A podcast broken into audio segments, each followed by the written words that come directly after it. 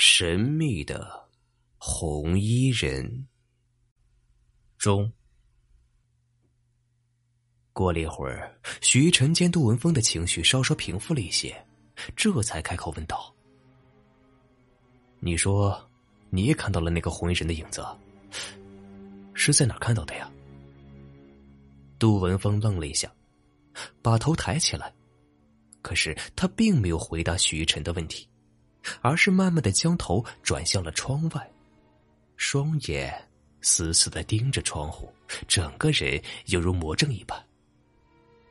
许一晨默默的踱到窗前，朝楼下望去，楼下是一条街道，他对这条街道上的一切都十分的熟悉。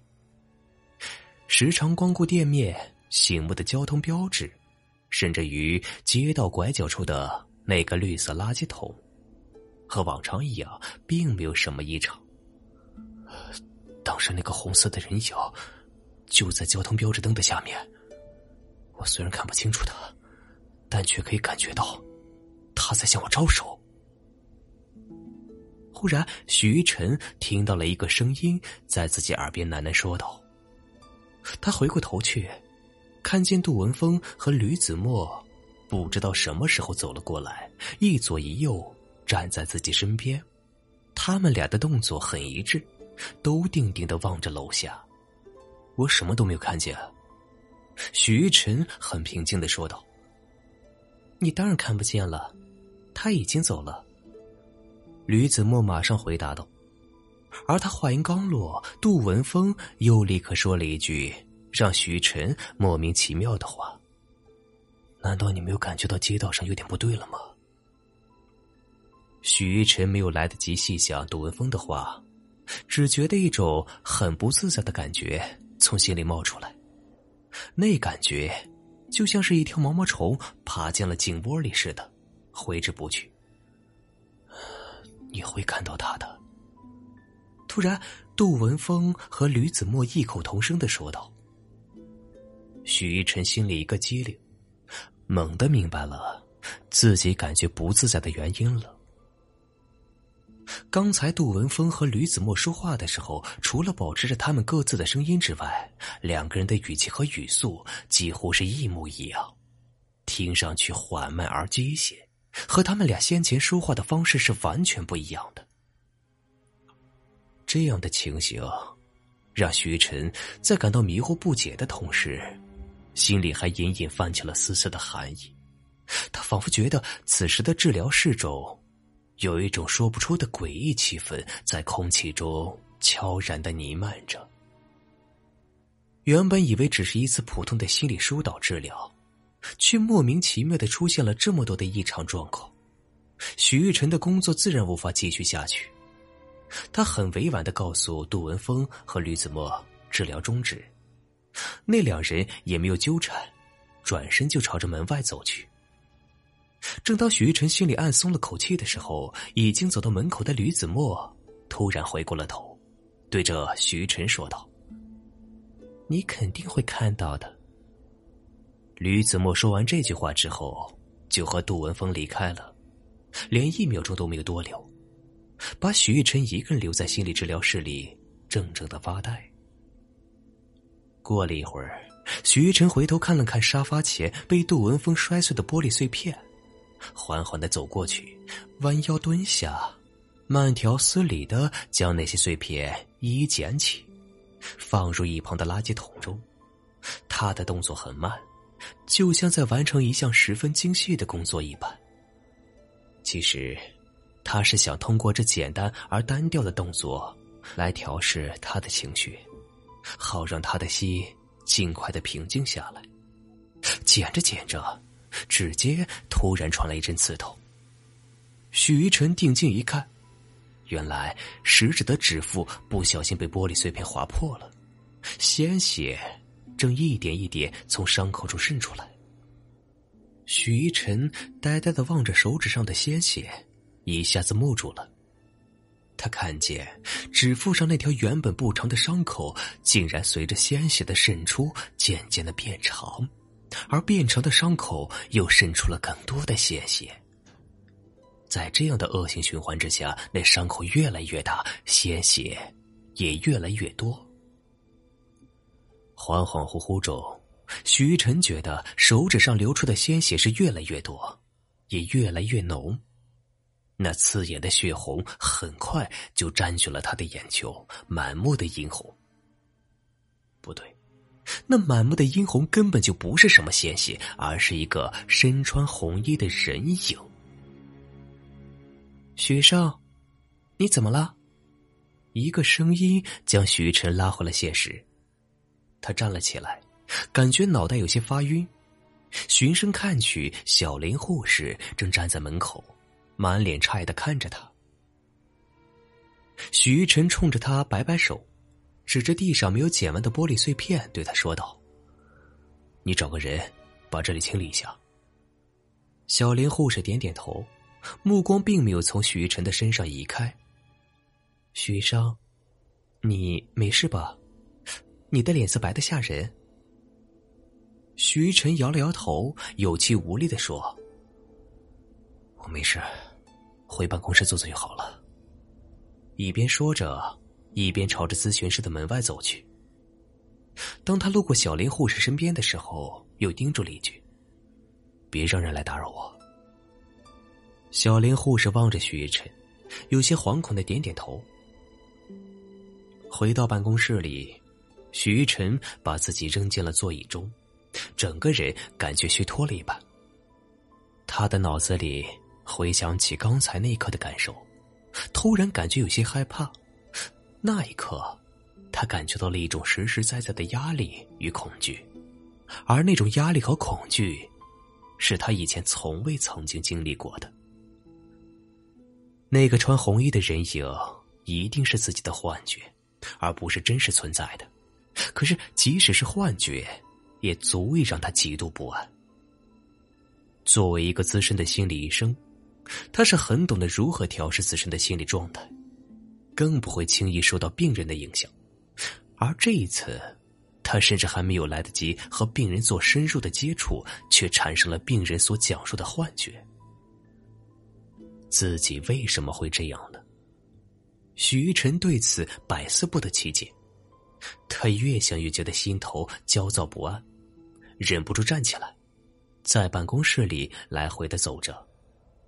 走着走着，他突然停了下来，随后他便发现自己竟然在不知不觉中站到了窗前。一种莫名的不安在徐晨的心底滋生，并且蔓延。他犹豫了片刻，终于还是忍不住战战兢兢的把目光移向了窗外，朝楼下看去。楼下依旧是那条让他感到熟悉无比的街道，街道上依旧是那些他时常光顾的店面以及醒目的交通标志，交通标志下面一动不动的站着两个他十分熟悉的人，是他们。杜文峰和吕子墨。原来他们离开诊所之后，并没有走远，只是走到楼下的街道对面，肆无忌惮的监视着自己。他们为什么要这么做？难道他们来诊所压根就不是为了看病，而是带着一些别的什么目的？正当徐晨站在窗口胡思乱想之际，楼下的杜文峰和吕子墨。突然，同时举起右手，一起朝着徐晨挥了起来。让徐晨毛骨悚然的是，他们两人挥手的动作机械而僵硬，频率和幅度也完全没有区别，就像是两个设定了相同程序的机器人一样。过了好一阵，徐晨才从惊吓中回过神来，踉踉跄跄的后退了几步，无力的跌坐在座椅上。又过了一会儿，办公室的门突然被人推开，徐晨被吓了一跳。他抬头一看，小林护士正站在门口，看着他说：“徐生，你干嘛？我不是说了吗？不要打扰我。”徐晨气冲冲的打断了小林护士的话，冲着他大声吼道：“可是……”小莲护士还想说什么，可许一晨根本就不让他继续说下去。他猛地从座位上站起来，指着门怒吼道：“滚！你马上给我滚出去！”小林护士吃惊的看着许一晨，他完全想不到，平时温文尔雅的许医生怎么会变成这样。委屈的泪水涌出了他的眼眶，但看见许医生凶神恶煞的样子，他也不敢再多说什么，转身冲出了办公室。看见小林护士的身影消失之后，许一晨紧绷的神经突然放松下来。虽然整个人仍旧感觉十分疲惫，但脑子里似乎清醒了一些。他试着深呼吸了几下，再缓缓的调匀自己呼吸。片刻之后，懵懵懂懂的神智逐渐恢复了一些清明。许一晨细细的回想着先前的情形，慢慢的觉出其中有很多不正常的地方。首先是吕子墨。除了他描述的看见一个红衣人的影子之外，其他的表现都不太像是一个心理出了问题的人。之后，陪同吕子墨来的杜文峰突然也冲了进来，说自己看到红衣人的影子。而在他终止这次治疗之后，杜文峰和吕子墨竟然预言他也会看到那个红衣人的影子。不幸的是，这预言很快就应验了。他果然看到了那个红衣人的影子。也许那红衣人的影子就是关键所在。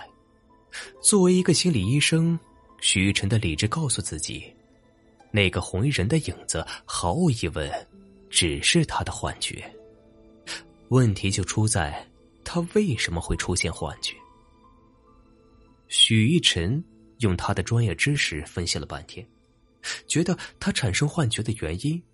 有可能是当时他处于精神高度集中的治疗状态中，正在寻求与吕子墨精神上的沟通和交流，而杜文峰突然闯进来，说他也看到了红衣人的影子，在这样的情形之下，自己便无意识的受到了强烈的心理暗示。